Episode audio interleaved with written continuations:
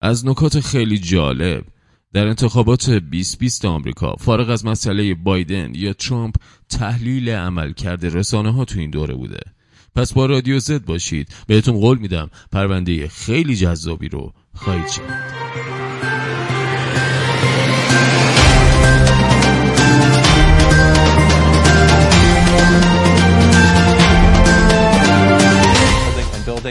building. After four long, tense days, we've reached a historic moment in this election. We can now project the winner of the presidential race. CNN projects Joseph R. Biden Jr. is elected the 46th president of the United States, winning the White House and denying President Trump a second term. We're able to make this projection because CNN projects Biden wins Pennsylvania, the former vice president, in his third run for the highest office, pulling off a rare defeat of a sitting commander in chief.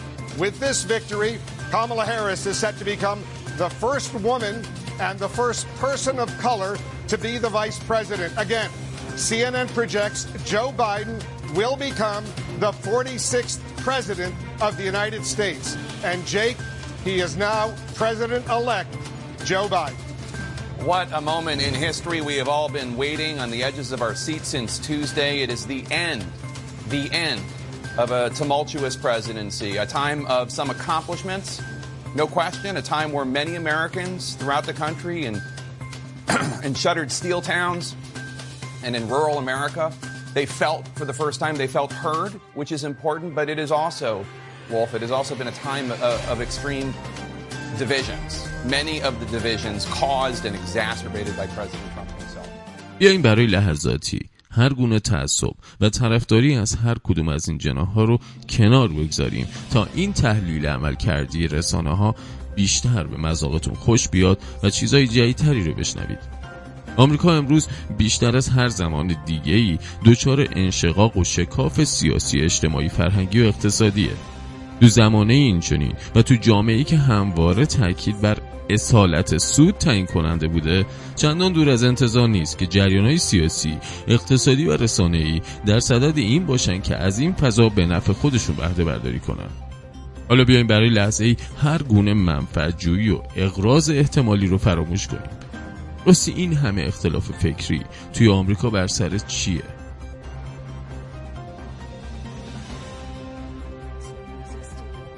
بیاین اول نگاه دو حزب جمهوری خواه و دموکرات تو آمریکا بشناسیم. دو حزب جمهوری خواه و دموکرات تو آمریکا الان و بعد از 160 سال رقابت تو کشور که طی اون تو خیلی از موارد بنیادین تغییرات اساسی تو روی کرده موازهشون داشتن و بعضا به طور کلی موضع خودشون رو در گذر زمان با همدیگه تاخ زدن. حالا موازی کاملا متضاد در خصوص برخی از اساسی ترین عناصر سازنده جامعه دارن اولیش در مورد اقتصاد.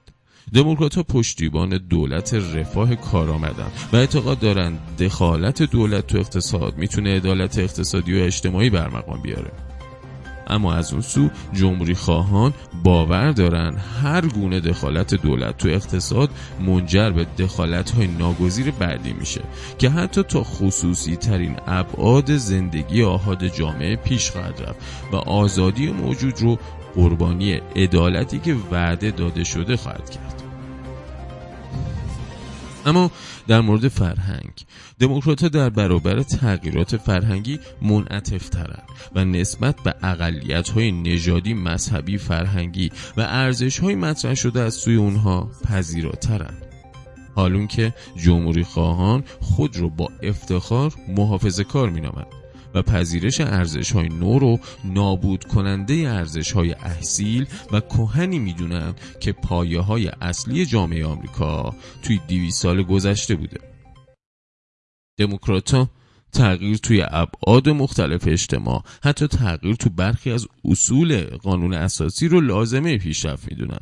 در حالی که جمهوری خواه مخالف سرسخت هر گونه تجدید نظر توی قانون اساسی و اصول مندرج در منشور حقوق دهگانه آمریکان.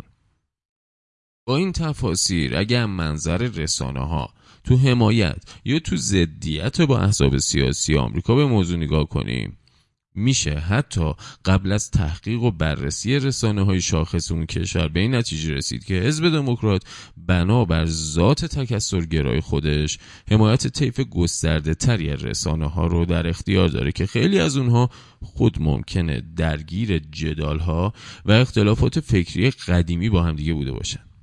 پایگاه اجتماعی رسانی هایی که نزدیک به دموکرات ها دونسته میشه نه یک گروه یا قومیت خاص. که رنگین کمانی متشکل از طبقه متوسط معتدل رنگین پوست ها دگر باشان جنسی روشن فکرها فعالان حقوق زن تحصیل کرده ها و تکنوکرات ها فعالان ضد جنگ لیبرال های سنتی نو لیبرال ها کارآفرینان به ویژه توی حوزه فناوری اطلاعات. و حتی گاهن چپگرایان افراطی و سوسیالیستان. در عوض رسانه های حزب جمهوری خواه عموما بر گروه اندکی مخاطب تمرکز دارن و اونها رو نمایندگی می‌کنن که خودشون شامل دو گروهن دسته کم شمارتر از صاحبان کسب و کارهای بزرگ و دسته بسیار پرشمارتر و خیلی تاثیرگذار لحاظ جمعیت شناختی توی آمریکا یعنی طبقه متوسط و زیر متوسط سفید پوستان که عمدتا فاقد تحصیلات عالیان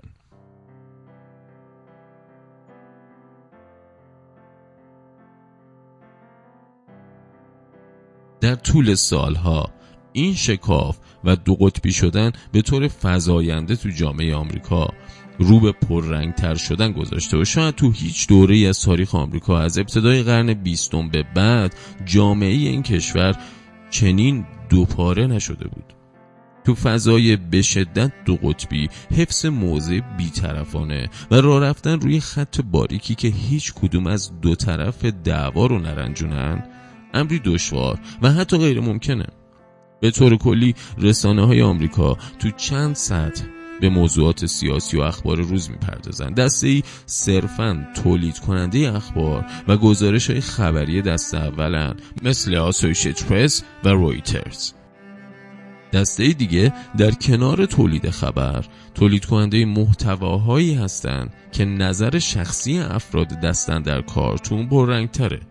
مثل روزنامه نیویورک تایمز و بسیاری از شبکه های تلویزیونی خبری مثل CNN حالا این صف‌آرایی خبر در برابر نظر رسانه های آمریکایی رو بر سر یک دوراهی قرار داده که در اون پرداختن صرف به هر کدوم از این دو می‌تونه شهرت و اعتبار اون رسانه رو در نظر مخاطب آمریکایی به چالش بکشه و به اون لطمه بزنه.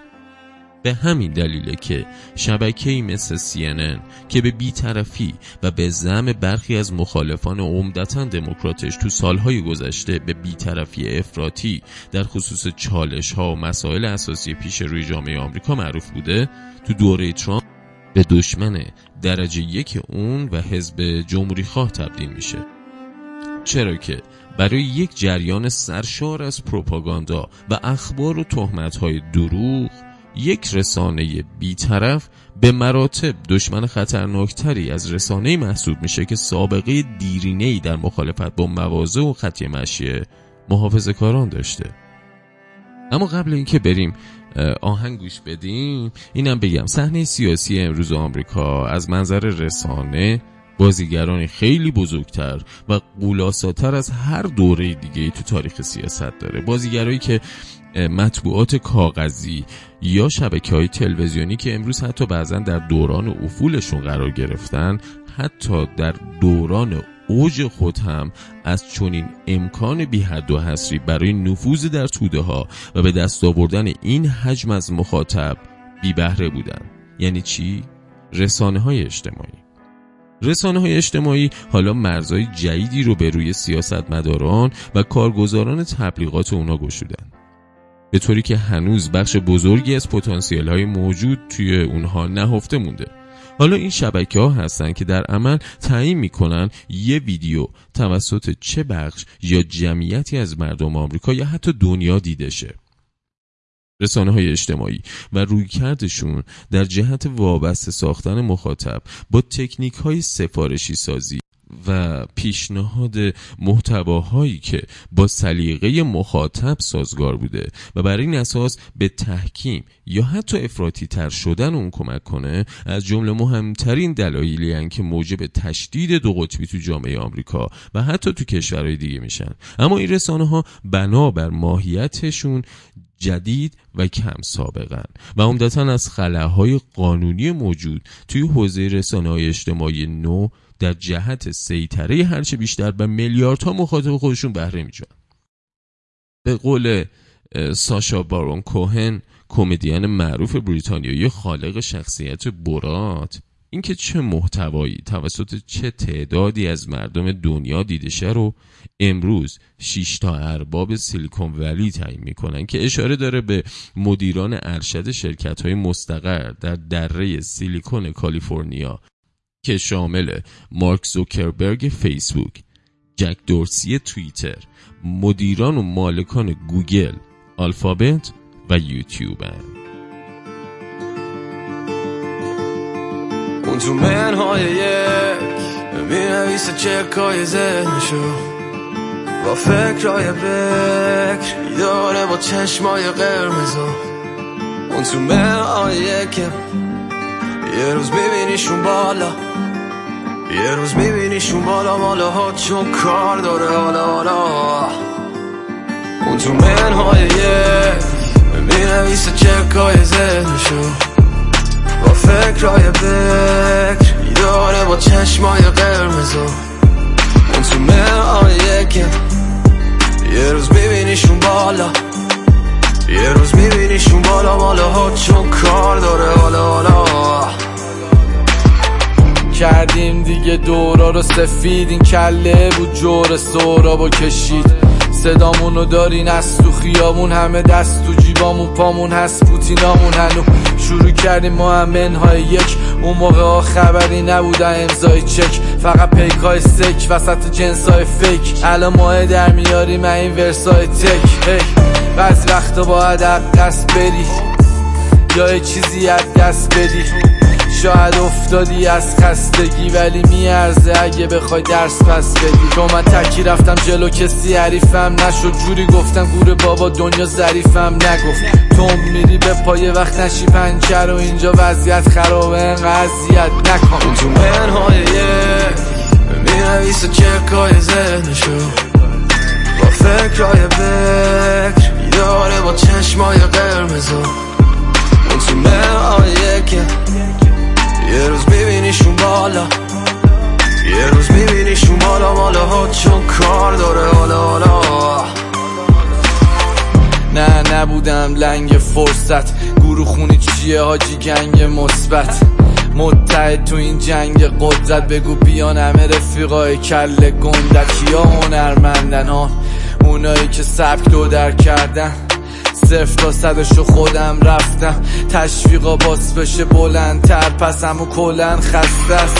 چند سال دیگه استیج مال ماست. واسه خیلی ها استرس داره باز. زیر زمین با یه استعداد خاص. همه جا رو می‌گیره و استثمار فاس من از واقعی واقعی ترم و داغ نمی‌کنه هر باده ای سرم و مهم نیست به مافری ندن. خب من ترجیح میدم تو هر باجه ای نرم. رو. از اولش اینجوری نبود. جیباش خالی پیزوری کبود. اما شد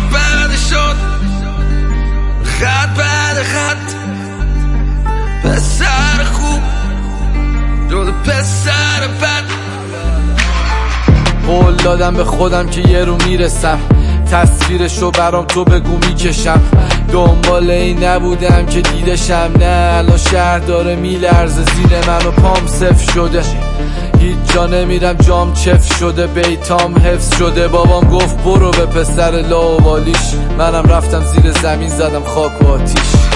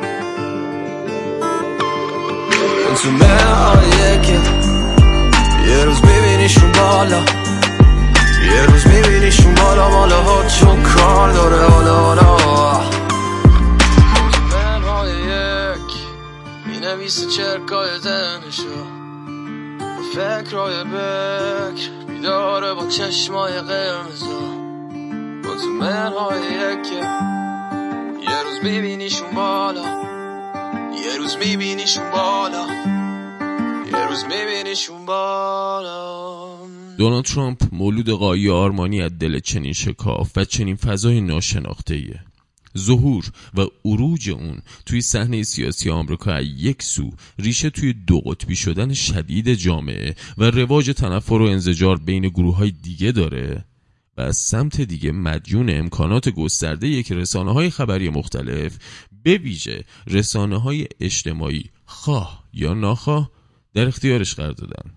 تو چنین زمانی که آزادی بیان عقیده در رسانه ها عمدتا با آزادی نشر گسترده اشتباه گرفته میشه و تو علم رسانه این دو واژه به شدت با هم فاصله دارن. اون قادر بود پیام خودش رو که مملو و از احساسات نجات پرستانه بیگان ستیزانه زن ستیزانه و بعضا مبتنی بر پروپاگاندای محض بوده به گوش و چشم میلیاردها انسان برسونه. مخالفت نکنی این چیزیه که تمام دنیا سرش اجماع دارن. ولی یک سری میگن نه این پروپاگاندای اون حالا مفیده و آنتی گلوبالیست و این حرفا. ازش مسیح می‌سازن. کاری نری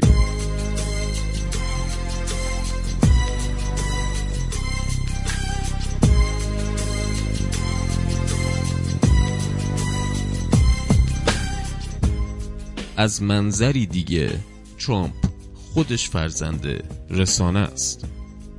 به گونه نامعمول برای یک فعال اقتصادی و کارآفرین اون همیشه جلوی دوربین ها بوده. فیلم بازی کرده شوی تلویزیونی واقع نما یا ریالیتی شوی خودش رو داشته و به عنوان کارشناس مسائل سیاسی تو شبکه های خبری حضور پیدا کرده و مثل هر پدیده نمایشی دیگه ای اون با حفظ نوعی فاصله از مردم عادی موفق به ساختن تصویری از خودش شده که بر اساس اون شاید تمام مردم آمریکا اون رو بشناسن. اما حقیقتا چیز زیادی ازش نمی‌دونن.